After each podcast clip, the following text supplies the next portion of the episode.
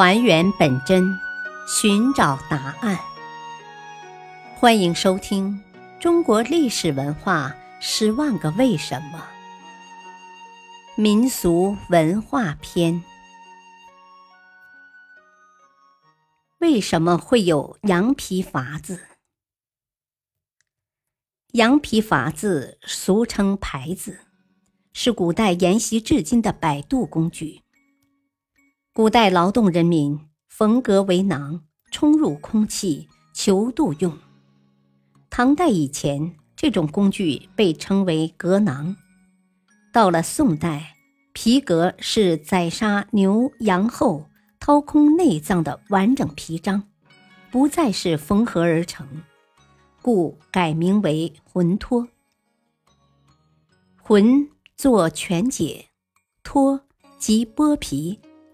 人们最初是用单个的葛囊或浑脱求渡，后来为了安全和增大载重量，而将若干个浑脱相拼，上架木牌，再绑以小绳，成为一个整体，即现在的皮筏。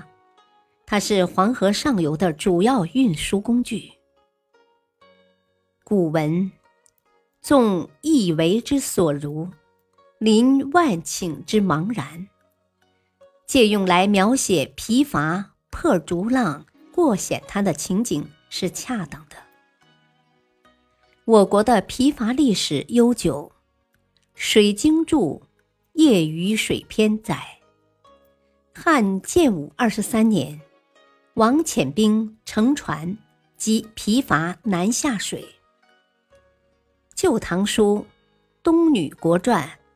以牛皮为船以渡，《宋史·王延德传》以牛皮为囊，吹气使之浮于水。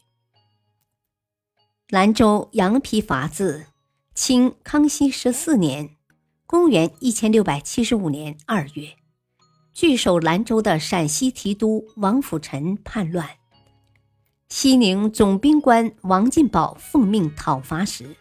曾在张家河湾拆民房，以木料结革囊，夜渡黄河，大破新城和高兰龙尾山。六月，王府陈兵也造伐百余，企图渡河以逃。王进宝率军沿河邀击，迫使王府陈兵投降。可见，至少在三百三十多年前。兰州就大量使用皮筏以渡了，因皮筏只能顺流而下，不能逆流而上，有下水人乘筏，上水筏乘人之说，所以已经被淘汰。然而，羊皮筏子有节约能源、保护环境、视野宽阔等优点，如能乘坐羊皮筏子顺流观景。也是一种难得的乐趣。皮筏浮力较好，容易操作控制，遇上湍急水流时快如飞箭，给人飞流直下的痛快感。长途漂流要用大筏，游人可在筏子上走动，乘上它可在黄河里漂流半天到两天长的时间。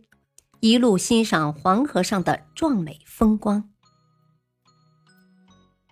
感谢收听，下期播讲为什么会有火盆。敬请收听，再会。